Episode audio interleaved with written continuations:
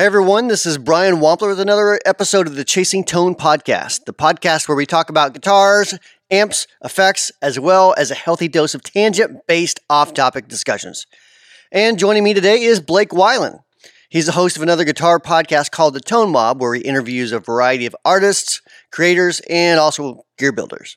Today we discuss giving pedals away, relic guitars, and how it's not about the looks, and spring tank reverb using impulse responses. Let's jump into it.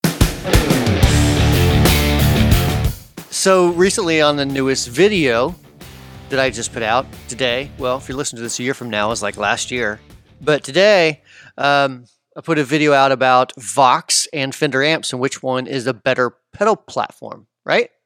Okay. Fairly, uh, you know, fairly normal subject, not not too far out in the weeds or anything. Like I didn't discuss phase inverters or negative feedback or you know, like I didn't go down that far. But I did basically just show um, tube screamer, like I call them like the bread and butter overdrive circuits. So like a tube screamer topology, a Klon type of thing. I use the Tumnus, of course, and then something that's more like a like you'd have with the transparent drive. I use the Euphoria. Um, and then my my so my what I did is I okay I had the amp set up clean, played Okay. played the pedal uh, you know with the gain up that way. Okay. Then um, I turned the amps all the way up, so they're so they're now clipping and distorting themselves. And then I played the pedals with the gains up, and then I turned them back to where I'd use it more like a, a booster, you know, into a dirty amp Mhm. which is you know two different ways to use the same pedal through the same you know two different ways to use the same pedal but getting two different tones Right. and in the video as i'm editing the video i thought you know this is uh this is too cut and dry we need to add something a little quirky in here because it's not a it's not a me video if there's not anything quirky so so i started out thinking you know what would be awesome is a reverse video where I fall down on my back. Well, literally, it would look if I reversed it, it would look like I was laying down and then rose up and then walked to grab my guitar and sit down. Right. hmm Um, that proved to be painful to fall backwards, so I scrapped that one because Okay. to, to pull that off, you li- you literally have to fall backwards straight, right? Or else it doesn't look right. Um, so I, I scrapped that. I'm I'm I'm 45 years old. That that hurts. Um, so then from there, I'm like, okay, so what else can I do? So I called my son in here. I'm like, Brent, that's my son's name, Brent. I said, Brent, I I'm going to throw a guitar at you. I need you to make sure you catch this Whitfield guitar. I'm like, this is really expensive. Do not drop this guitar. So we practiced it a few times. You know, I made, you know, it, I gave it a little, little, little shove at him, and he caught it. And I moved back a little bit, and until I got like four feet away. And I'm like, all right, he'll catch this. So I did that because I wanted the guitar to look like it was like I was um, kind of using the force to grab it. Uh huh. You know what I mean? Gotcha. Yeah. And then, of course, I walk backwards and then sit down. But in the video, it looks like I'm walking somewhat normal, but kind of like a duck since I'm walking backwards, not intentionally. but apparently, when I walk backwards and you reverse it, it looks like I'm walking like a duck. I never really thought about that. Yeah, that does kind of make sense. yeah. Like walking, you walk backwards. You walk kind of weird when you walk backwards. yeah. No matter what you do. it's totally different. And I've practiced it a lot to try to make it look normal. Uh, Like, th- literally, that's that's a part of my day when making a video is practicing walking backwards while filming it to make it look normal. Anyways, so yeah, good use of my time there. So Uh, glamorous. Yeah, yeah, it's it's a there's nothing better I can think to do with a good Tuesday. Of Um, course. There's no more productive use of your time Right. than learning to walk backwards. exactly. So uh so I'm I'm doing all that. I'm like, "Ah, okay, so we got we got we got an intro now. I need to do something funky on the back. So I'm like, uh, what happens if I make myself a ridiculous cup of coffee? So like I'm pouring like a you know two cups of sugar into a cup and a bunch of cream into a cup, and then I'm pouring coffee into a cup. And my thought was, this might be cool if it's if it's backwards, you know, where it looks like the liquid's going back into the coffee pot, for example. Mm-hmm. Uh, it didn't work. I mean, it was okay, but it didn't really get the desired effect. So I just kept it at. I basically just chopped it up with with jump cuts and and kept it on the end. And then because I knew no one was going to watch this, but I wanted something stupid at the end that no one would watch, so I could put an empty message in, not an empty message, but a hidden message. And the message is like towards the like 30 seconds into it, I'm like, "You're probably not watching this now, are you?" And it just flashes on for a split second, just a real quick split second. Okay. And then it waits about 10 seconds and says, All right, the first person that sees this and emails me, I'll just send you a free pedal, but you have to be the first person. Pedal your choice wherever you are. And again, it's like three frames long. It's it's super quick, right? And um, it's just a flash when you're watching it.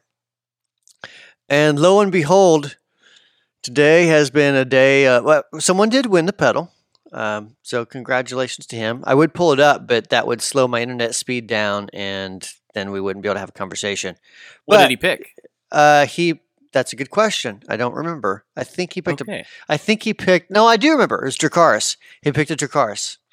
Good choice. Yep. Very good choice. Yep. And uh, so, so he won it, and now the rest of my week is going to spend be spent answering people to you know basically. Uh, sorry, but you were not the winner. We already have a winner, but thanks for watching our videos over and over and over and over and over and over and over again.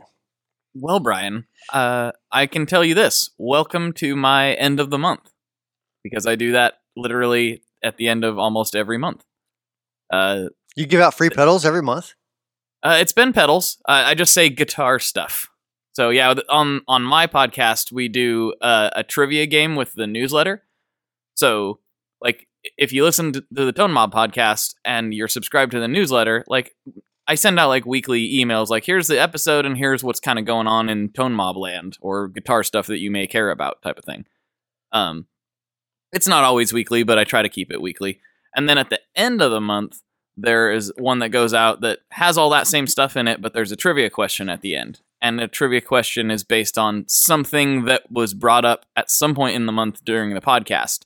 So, like, for instance, it'll be like, what did this guy use? What pedal did this guest use on this particular song? And I make sure that, like, they did say exactly, you know, whatever the question is, it's stated in the podcast. And then the first person to answer gets whatever the prize is that month. And so yeah, every at the end of every month I'm answering answering emails. Sorry, you did not you were not the first. The exact same situation that you have found yourself in now. do you copy and paste or do you type each one? Uh, I tend to copy and paste portions of it. Sometimes they they you know sometimes people will chime in and say with the right answer, but they weren't the first. So that I have to modify it a little bit for that. Or sometimes people just they just think they know the answer and it's completely wrong. And so those two those two versions I, I have yeah some uh, some replies for. They're a little bit canned, admittedly, which is not normally how I like to do it, but it's uh, I would never get done otherwise. And I try to res- I do respond to everybody so they know if they won or not. know? Right. That's my thing is I, I want to make sure everyone's responded to. And I honestly thought like four people were going to reply.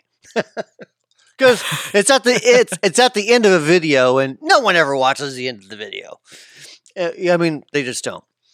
And um, it's also during a really boring part. and, and it's also just flashed really quick. And usually most people are like multitasking, you know, they're doing something else while a video is playing. So I thought, ah, no one's going to see this. Or, you know, there'll be like a handful of people. How many emails do you think you've gotten on this so far, roughly? Well, I just released the, the video just, I don't know, hour or two ago. And I've probably have gotten 40, 40 emails so far. Yeah, that sounds about right. It- you know what's interesting? You were talking about nobody watching the end of videos, and and I know that that is generally true. But I was just talking to who was I talking to? Oh, it was Grant Wilson from Big Ear Pedals. Yep. And he was talking about the way he engages with videos uh, on Instagram and Facebook. Uh, well, maybe in general, but he, we were talking about Instagram mostly. Is like he'll sit there and watch a video, like we were talking about uh, a video that I made, and he's like, "Yeah, I'll sit there, I'll watch the whole thing, and because of how Instagram is oriented, I won't do anything, even though I absorbed it and enjoyed it. I won't scroll back up and like it. Like he's like he was just noticing this about himself. He was like, I, I'll just scroll to the next thing. Um, which is interesting, and I also think that's how a lot of people do it. It's more convenient just to keep scrolling. Like you may have genuinely enjoyed whatever piece of content you just saw or found it interesting, but you've absorbed it and now you're moving on. Um, and and then as content creators, that puts us in a weird spot. Uh, to it help. It's hard to know what you like and what you don't. it's Eh, kind of a weird thing. And really, on on most platforms that have video or, or some sort of uh, you know notoriety system or whatever, you you need that thumbs up. You know what I mean to reach more people. Like the more thumbs up you get, then the more people that you know whether it's YouTube or Instagram or whatever, the more people to show it to to see uh you know to, to get your content in front of them. Yeah, exactly. So I was like, I said, Grant, please click the like button. I need those likes, not because I actually care about what the number looks like, but you know that is how people find it. Right. If you want to be if you and if you want to be super nice, leave a comment also. Even Oh, if it's yeah, just those are the uh, even if it's just nice, you know, even something simple like that. I mean, those the comments are really big I, I, in every platform. It doesn't matter what platform you're talking about. The comments are a driver. If if, if those if those platforms, I guess this is almost like a, a if you have creators that you really like, this is a way you can support them without really doing any work. Right. I know it sounds like really strange, but it is it is a genuine help if you leave a, a reply or even just click that like button. Like it actually does help your creators in a small way. So if you got people you're a fan of, I know it's not this podcast, but if you got some people that you're a fan of, make sure you click their like buttons. hey, what what are you talking about? We talked about guitar stuff today. We did. I oh, I want to tell. I do want to tell you about a guitar. Something I did recently that was a lot of fun and is guitar related. Uh-huh. So Yep. I, I I'm doing some more stuff in in uh, in that haunted house this year, and Wait, you know, which is that- just That haunted fulfilling house. a childhood fantasy of mine. oh, that's right. So you participate in in uh, dressing up at a haunted house, right? Yeah, and frightening Okay. children. It's a That's it. wonderful I experience. I'd forgotten about that. Okay. Yeah. So it's kind of coming back around for that, and and you know, as part of the the gig, you're you're helping put it together, and and you know all that stuff. And so there was a section. There's a section with some like a creepy kids room set up, and these like creepy monster kids appear.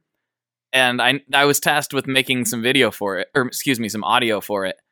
And I uh, I uh, I chopped I I chopped together a pretty terrifying version of Animal Crackers that Shirley Temple Shirley Temple does uh, with baritone gu- fuzzy guitars and like these pulsating rhythms and pitched up and I basically used my pedal skills for evil uh, and and created this horrible sounding. I mean, it's it's it sounds pretty good. It sounds like high quality, but it's it's kind of terrifying.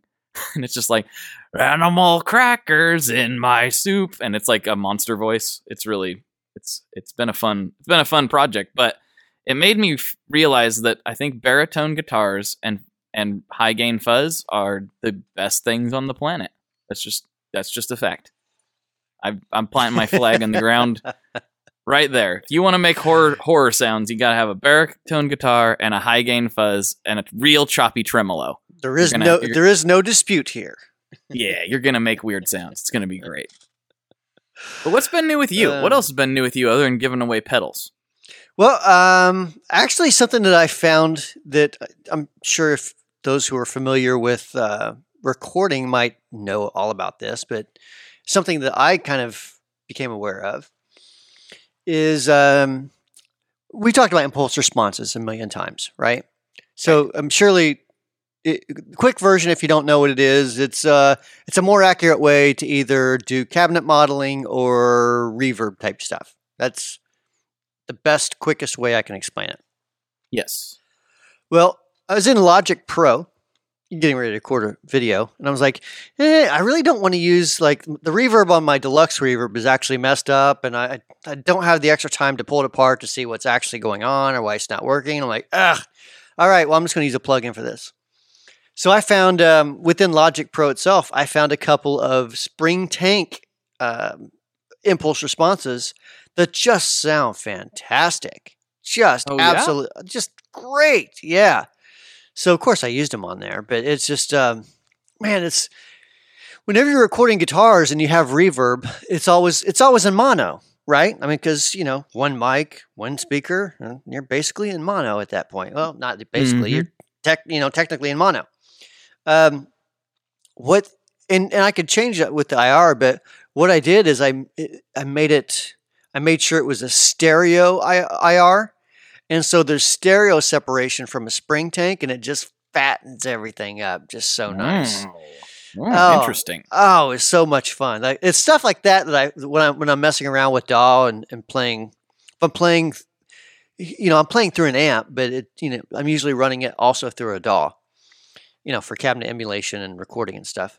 And when I find nugget, nuggets like that, I'm like, man, like I've, I've been using I've been using a reverb of some sorts, but this was this was buried down in in the menu section, and I'm digging it. Wish I'd found this sooner. So, so now I'm That's- on a I'm That's not- interesting. yeah, so now I'm on a kick. I need to, I need to find some different IRs that have uh, you know that are impulse responses of different spring tanks. Not really for any other reason because uh, other than you know my interest in it. Because because you want to hear different spring, spring tanks. What Right. more justification do you need? right. There's yeah, I don't really need it, but I just want it. So Yeah. I mean, it's the same thing with pedals. You know, I, I get that all the time. Well, do you need any more pedals? Well, of course I don't need any more pedals. That's not really the point. I want all of the pedals. That's the that's the point. all of them. All of them. I think we've talked about this before, but do you know like we we talk about like we oh we got too many pedals, but you and I are are amateur hour compared to Bart over at Effects Database. Uh, he told me at NAMM a couple years ago that he had uh, in his own possession over a thousand pedals. Are you serious? Yeah, that's what he said. I was like, whoa, that's I- my life goals right there. I had no idea. I had no idea Yeah. he had that many. That's so many, right? That is a crazy amount of pedals. I don't know anybody that has more pedals than that, other than like maybe the Sweetwater Warehouse. I was gonna say there's definitely times where we have more than a thousand pedals, but you know, it's uh, they're usually getting ready to be shipped or you know in the process of getting put on a shelf so they can be shipped. Exactly. a little different situation. A little different. it's a little bit little bit different than just collecting pedals, yeah, for sure. Do you do you I mean obviously with certain varieties like tube screamers and big muffs and stuff there's so many different shades and flavors that of course you're going to have some crossover but are you the type that like will buy or own uh, multiple variants just based on looks? Cuz I as much as I like that stuff and I like the collectability factor of having different looks if I got if I have a pedal and it makes the sound and the other one makes the exact same sound, I'm probably not going to have both. Like I'm probably not going to have different colorways. Mm, I'm not that. I'm I'm utilitarian, man. Um, Yeah. I, I do have two tube screamers, but that's because one's a new one and one's an old one. That's, that makes sense. that's the only reason. One, you know, one was Brent Mason gave me one from the '80s or something, and then I bought a new one like a year ago or something. Yeah. And um, yeah, and that's you know, when I when I I mean to kind of put it in perspective, whenever I need a tube screamer, I pull out the new one because you know by the time it gets on YouTube, you, you can't tell the difference. and you have to worry about the new one breaking or not that the old ones break all the time, but it's, you know, it's been around the block. It's had some wear and it's, tear. It's definitely been around the block some. Yeah, it's um, yeah, it's it looks like it's been dragged behind a truck. Oh but, man, yeah. I love pedals that look like they've been dragged behind a truck. I like I that, man. why. Yeah, it's uh, that goes with relicking in general. And well, I mean, to me, it's not the looks though. If we're talking about relic guitars, Mhm. you know, it's. I have so I have a couple Whitfields that are Whitfield guitars that are relict, and what I like about those is it's not how they look. It's that whenever I pick them up, they feel like they've been played for a long time. They Right. like it. It just it doesn't feel like a stiff brand new guitar like a pair of shoes. Um, it just it feels like it's been worn in and it's been sweated on and bled on and you know you know everything else. Uh, it, it hasn't, but it, that's to me good relicking does that. Uh, outside of um, just the way it looks, I, I honestly don't really care how a guitar looks that much. Although I do try, I do kind of tend to look for cool colors if I can, but that's always secondary to how it feels and sounds. I mean, it is and it for me it is and it isn't. And I think that the sooner that more guitar players start admitting that their guitars are a fashion accessory, the better. Because they 100% are. Like if you took one of my favorite guitars and like drew something inappropriate on it, I'm probably not going to want to play it anymore because I actually do care what it looks like. You know, like I'm probably never going to play like you know pointy shredder guitars on a regular basis. Although I kind of want one in the stable just for fun. Uh, it's not really the aesthetic I like, and I think that that guitar players for a long time have been like, well, you know, it doesn't matter what it looks like as long as it sounds good. But it's like it kind of does matter what it looks like. Like they're a performance prop. They're like a they're part of the act. They're part of the show, and the aesthetics are a big part of that. And I think that's largely what drove the initial craze of relicking was the aesthetics. And I think people stuck around for the reasons that you stated, as they feel good, they sound cool, they feel right, they feel like an old an old friend. And uh, sometimes people don't want to wait 40 years of playing their current guitar t- to where it feels that way. They want it. They want one that feels that way today. So I think there's a time and place for everything. You you had mentioned um, a video of some sort where two people were talking about it. Do you do you want to bring that up, or do we let that? Oh yeah, that was that's kind of no, that's kind of what we were talking about. I mean, it's everyone's entitled to their opinion. Like I understand why somebody wouldn't like a relic. I get the I get the mentality behind it. And that's cool. That's your if that's how you feel. But no, it was a it was a video from the 42 42 Gear Street stuff. Uh, I think it's on I think it's on Phil McKnight's channel. Um, and it's basically some YouTubers, you know, Brian from 60 Cycle, China Mike, and Glenn from Spectre Sound. They're all just kind of battling it out about their views on relics versus non relics. And so that's kind of what inspired Brian and I to talk about it off the air. And then it sort of uh, spiraled out of, you know, spiraled into this conversation. So I don't know. I think, you know, if you're happy with your relic, then I don't care. I don't personally own any relics, but I will. I probably will someday. Just haven't found the right one yet. Let's see. I'm looking right now. I have one, two. Let's see. One, two, three, four. I do have. I got a Strat that's rugged. So I have two Telecasters, my Les Polycaster, which is slightly relict, uh, Friedman uh, Telecaster, which is slightly relict, and then Whitfield Stratocaster that's slightly relict.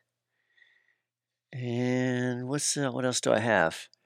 I have a um, I have a couple guitars that have been relict by natural causes. well, yeah, I've got some of those. I, I definitely have some of those. I've got some. I've got a guitar. You know, my first guitar. It's not a relic or extreme by any any stretch of the imagination. But if you look at it in the light, the right light, rather, it's like, wow, what did you do to that guitar? it's it's got scratches all over. It's a kind of a matte finish, so it's hard to tell. right. But when you get the angle just right, it's like, wow, you really uh, hate this guitar, don't you? Just want to beat it to death. You you mentioned aesthetics on guitars uh, a minute ago, and the first thing that came to my mind. Okay, here's here's uh, another weird quirk quirk about me. Okay, Oh, so, boy. so we know we know that Brian does not like drains at Brian all. hates drains Whether so in much. sinks, whether in bathtubs, whether in especially in pools, the deeper the water, the more I hate it. Okay, seriously, that's the way it works. okay, I get it. All right. Um, stickers. I freaking hate stickers. okay. Now I know that's weird, especially on guitars or doors or any. Basically, Or doors. yeah, I really Doors? don't like. Yeah, just like you know, I, my kids are older now, but whenever they were younger, like they'd put these little tiny stickers on things, and I'm just like, ah. It's just like, a, please stop! You're killing me. It's like me and glitter. That's how I feel about glitter. Every time I see glitter on me, I'm just like, I think I, I think, I think I died a little bit, just a little bit. You would right now. um you would not be able to you wouldn't be able to be around me, dude. Like it's my my wife is in love with glitter and everything has glitter on it.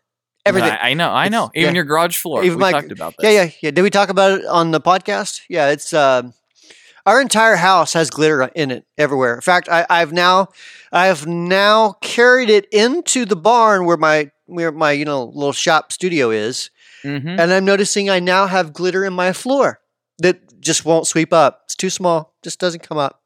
Yeah. Yeah. See, I think I think I did say this on the podcast before, but I think it's just time to burn it all down and collect the insurance money. There's nothing else. you can do at this point.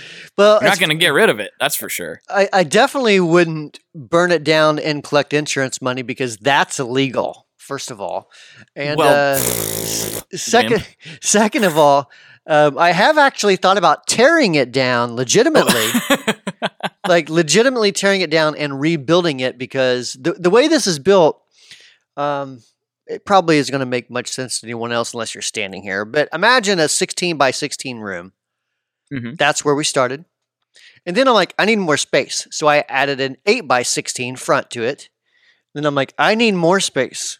So I added another 8 by, what is that? 8 by probably, yeah, probably 12 or 14. Okay. That that's like storage space. It's all shelving, all storage stuff. And then I'm like, I need an isolated room for my amps for, for miking things. This is this is before Brian discovered how wonderful impulse responses were. And um, so I have an isolated room that's you know co- like it's double walled. It's it's completely isolated. Like you put a I, you put the hundred watt plexi in there, you can barely hear it from the outside. Like standing That's outside. awesome. oh, it's crazy. It's crazy how how soundproofed it is. Um, so it's it's handy when you need to do that, but I I really don't have uh, the need to do that that often anymore. So, but anyways, uh, you know, yeah, but you should just because you can, though. Yo, yeah, yeah. I mean, I still, I, it's not that I don't crank up amps. I just don't need to put them in a controlled environment so I can leave the mics on them. That that was the whole thing is just le- leaving mics in a very specific place. So at, that way, every every week when I do videos, it was just ready to go. You know. Um, That is the problem I'm running into. Is is I'm always having to re-mic everything up every time because I'm playing different stuff, and it's like, oh, this is like half of the half of the work, just setting Oh, dude. everything up. literally uh, and i'm i'm not I- i'm not uh, being facetious about this but whenever we had that setup where everything was mic'd we had generally three no less than two almost always three or four mics on a cabinet Mhm. and whenever you're miking things there's always phase problems the further you are away from if the mics aren't the exact same distance then you're going to have some phase difference and and not even just like I mean, a mic can be, you know, one mic versus another can be rad. The the the the part that actually picks up the sound can be a different distance away, right? Of course, Like so, even that has to be taken into account, or else now you're looking at waveforms and aligning, fa- aligning, fa- uh, uh, aligning the sine waves and all this crazy stuff. And you can use plugins to help you get there if you need to in a hurry. But really, the best way is to line up the sine waves. Anyways, um, where the hell was I going with that? I don't know. oh, you were gonna rebuild the barn. That's what we started with. That.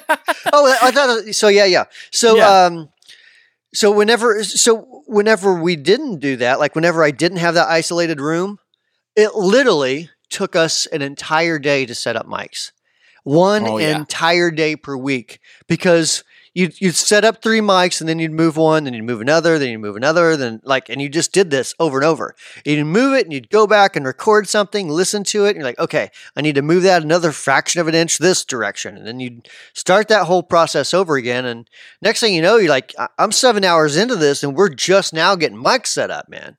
Mhm. So it was, um, you know, it was it helped my produ- productivity quite a bit in having that isolated room. And and now that I just run through the two notes captor and use a, really good impulse responses uh, from Ownhammer and uh, Celestion, it's um, it's made my life just so much easier because I just I just got my sound like immediately. Boom! Oh, there it is. There's where the mics. Th- that's where I want everything mic'd. Sounds good. Let's go. yeah, that's a that is kind of a game changer when you're talking about a productivity standpoint for sure. Like that's a that I'm like fighting it sort of because not I'm not really fighting it because I don't really have a problem with it. But again, it's like that thing of the emulations and stuff are so cool and so well done, but it's still really hard for me to get interested in it for some reason. And impulse I'm- I'm- responses.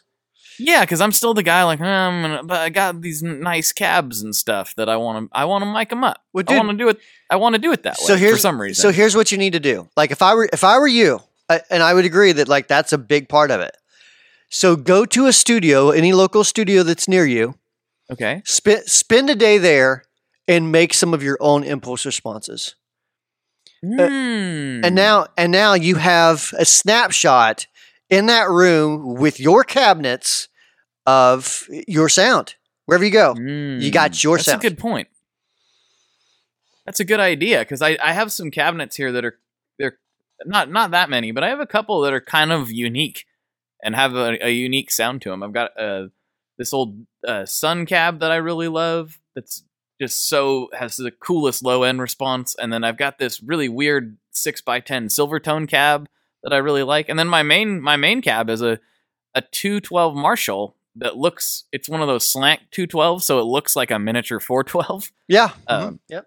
And they I feel like that has its own kind of unique sound to it too. And so all of my cabs, I'm like, well, they all have this different thing that I like. But you're right. That's a, that would be a really good use of my time.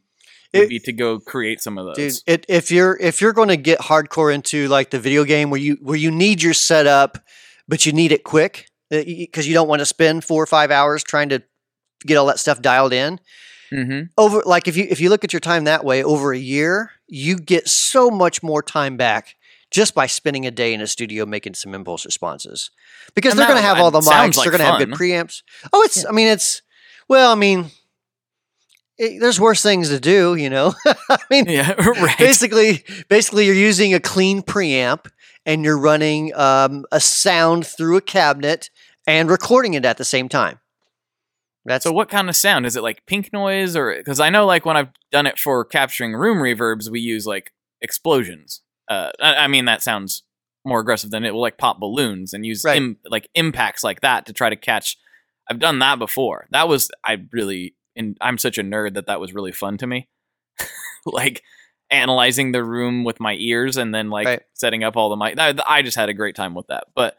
Um, I'm imagining you don't do the same thing when you're trying to capture cabinet response. cabinet response i've i've heard two different schools of thought and uh, um, to be honest i i, I don't know I, I wouldn't consider myself a professional in this area to give like advice on what to do Mhm. but i know that um, people use e- either pink noise or a sine sweep i think Okay. I think the ex- and I've I've heard of people using like something to pop, but I think that something like that works a lot better when you're using an impulse response for a time like a, a reverb or something like that. You know, you're in a hall or a church or something like that, and you want to capture the reverb of that room.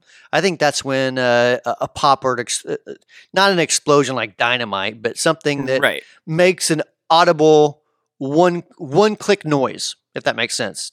You know, Yeah. a pop of some sort, An impact. an imp, just one impact, and then you hear you hear the mics pick up rather all of the little you know inflections and all that sort of thing. Yeah, they hear the the they get all of the reflections and details of the room basically. They, right. They hear they hear what you're hearing and they translate it to ones and zeros. Right. So that's that's what I would like to do if um if I can get her I mean I guess if I ever get to the point where I'm like I need to document all of my cabinets with the speakers in them for my own personal use. But like I use the same thing pretty much every time. Like I've got the OwnHammer stuff I use is from an AC15. If I'm using the AC15, it's from an AC15 amp. So it's basically the same thing, same speakers. Mhm. Um, and then uh, I got a deluxe reverb, same thing. I got actually two different deluxe reverbs that I use. Uh, one has, um, I want to say CTS speakers, and the other one has Celestions in it. Okay. And uh, I like I like the greenbacks from Celestion. If you're looking for impulse responses, I like those a lot. Uh, the creambacks, I use the creambacks quite a bit, which is what we use in the Bravado amp, and they're just um, they they just sound they sound like my cabinet, like a 212 cabinet. So I mean, really, that's what I'm looking at is whenever whenever I'm sitting in front of my amp, does this impulse response accurately sound like that? Whenever I put them all together, Right. Because I mean, I, I think I mentioned this at least on 15 or 20 of these podcasts. Like I'm using more, I'm using more than just one impulse response, or a better way to put that is more than just one mic in front of the speaker. You know, I'm using a ribbon, a cardioid, a room, actually stereo room, uh, a midfield, which is you know a speaker, uh, a mic 10 feet away or so, and then one in back of it. So Like it's it's capturing sound from everywhere, trying to make which is accurate. gonna that's going to give you a more and this is kind of this is something we talked about on a few episodes ago that's going to give you more of what you hear in the room right. type of thing Which, which is what I'm going for. And if I was recording a song, I probably wouldn't do that same setup.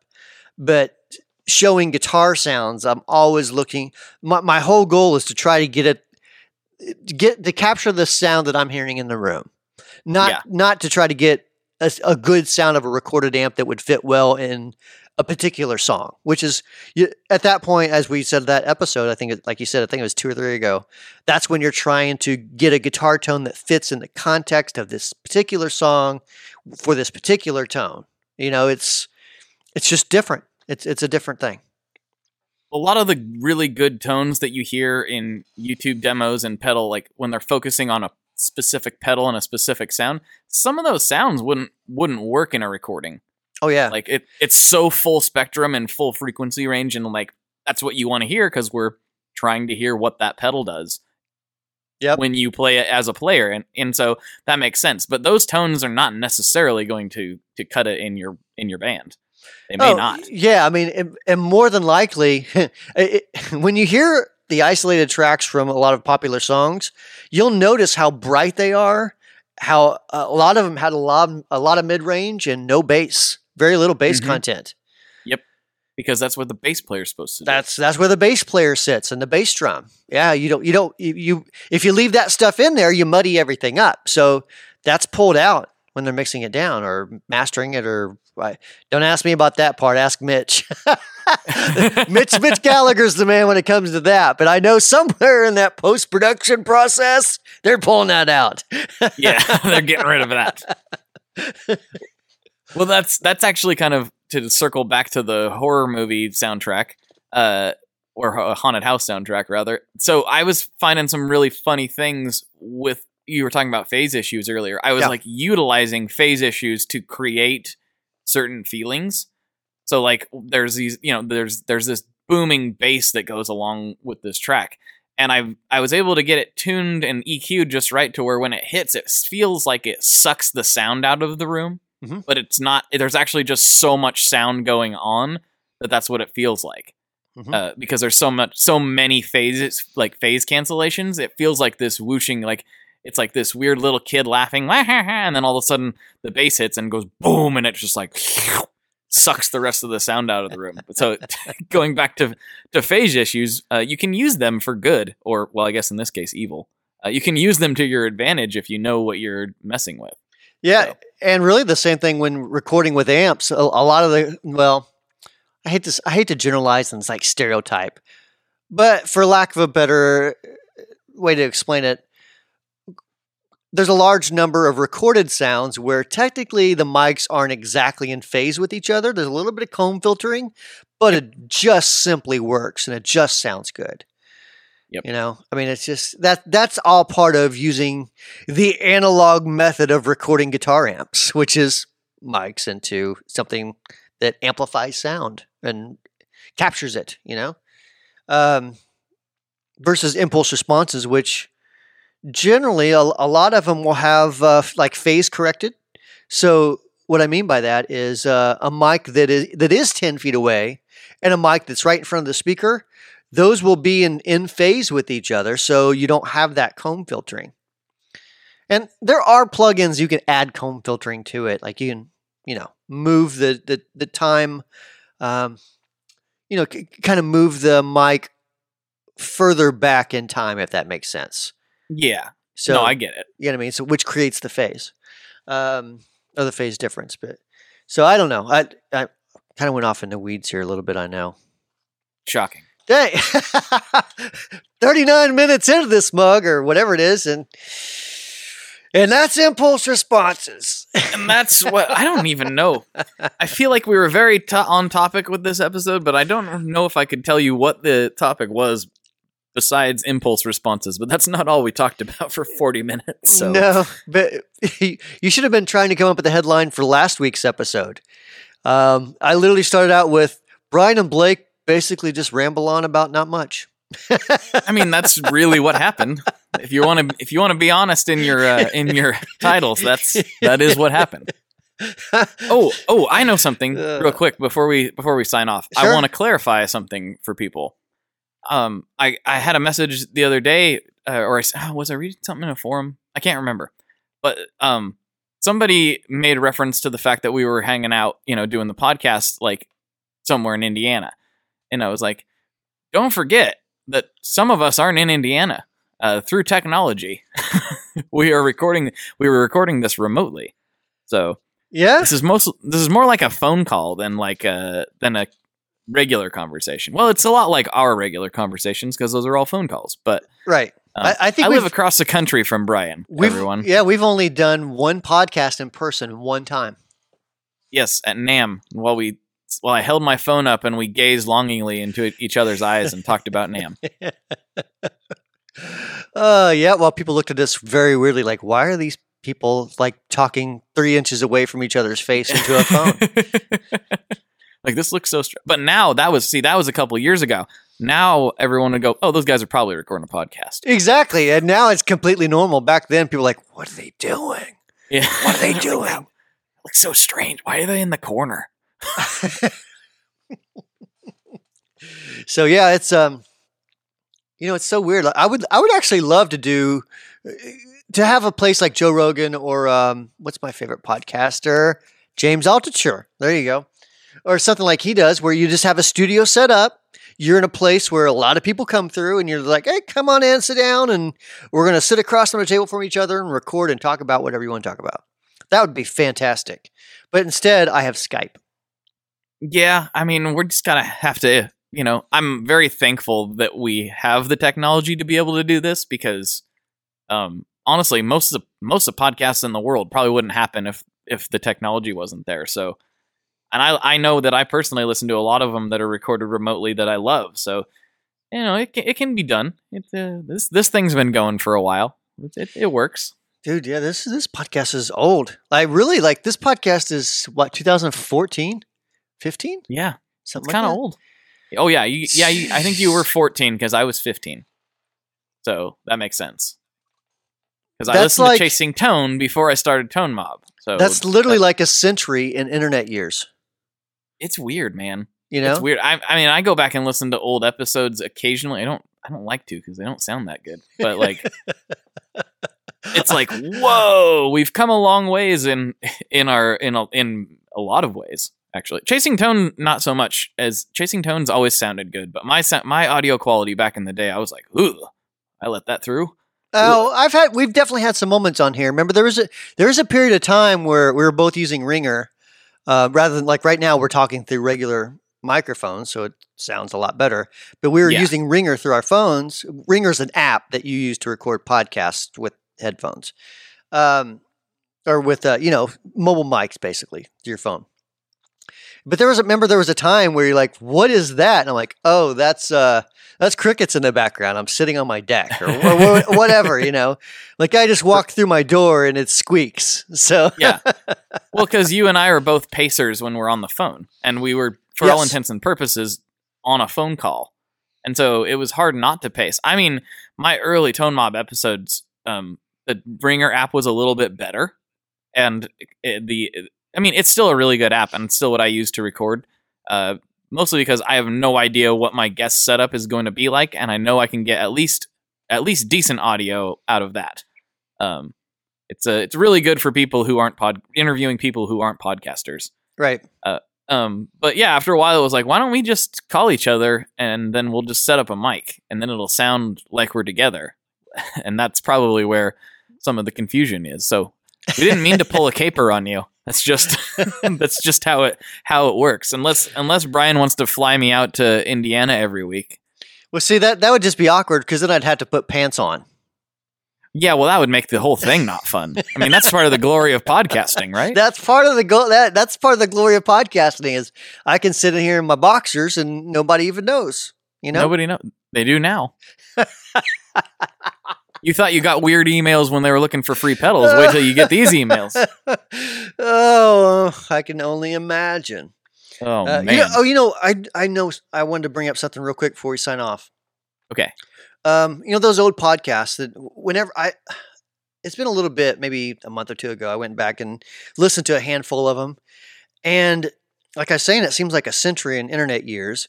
My opinions on things have changed so much since then. I, I've often Oh, had the man. I've often had the desire to be like, ah, I don't even feel that way anymore. Like I don't I don't I don't look at things that same way. I need you know I probably should pull it down because it feels like wrong information now. Um, you know, like true bypass versus buffer. And I'm kidding you on that one. Um, But um, but I mean, there are some things and some just different things we talked about. I'm like, mm, you know, I've since changed my mind on that particular topic, and um, a lot of this stuff is so evergreen. I'm sure in 20 years from now, if it's still up, someone's gonna be like, "Wow, that guy's nut." Well, they'll probably say that anyways. Actually, when I think about it. I mean, I think I think people will recognize, especially as podcasting matures. I think will I think listeners will are they know what they're getting into. They know that like if you go back and listen to something from four years ago, there's not there's almost no chance that I'm gonna have the exact same feelings as I did four years ago. There's there's almost zero chance of that if you're a human. We change. We're always in flux. So I don't know. I feel, I kind of view them more as a snapshot of who you were at the time, Right. and I think people understand that. Yeah, with video, it's quite a bit different because you like you can seen you can, you can seen you can see the the difference in video quality. For example, it looks like an old camera from six years ago or whatever. Right. You know, Right. where you just you can't tell that with audio. So, anyways, I don't know what my point was with that, but that was something that I wanted to bring up with you, Blake, about how uh, how I've grown up and matured as a podcaster. I mean, I, I, it sounds silly to say, but I definitely have, I've definitely grown a, a bit as a, as a person from having all these conversations because I'm talking to people that I never would have been ever had any business talking to before, and their opinions and insights in you know when when they're an expert on something, it changes my view on things. And, you know, Right. so it, it it's almost impossible that we would be the same people that we were four years ago, given what we do for a living. So, Yep. uh, just is what it is. But wow, forty seven minutes. Man, We did it. We did good. Look at on that. topic, on on a guitar based topic. I know. This is weird. I mean, like- And that was at least eighty percent on topic. We better sign off while we're ahead. All right, let's talk next week. Okay, bye. And thanks for listening to the Chasing Tone podcast. As always, if you have any comments, questions, or concerns, you can email podcast at wamplerpedals.com and I'll personally get your email. If you like this podcast, make sure to share it with your friends, bandmates, or others into guitar podcasts. If you'd like to show your support for our show, the simplest and free way to do that is to simply go to the iTunes store or your favorite podcast app and leave us a positive review. You can also check out our pedals and amps at wamplerpedals.com, of course. Thanks for listening. We'll talk to you next week.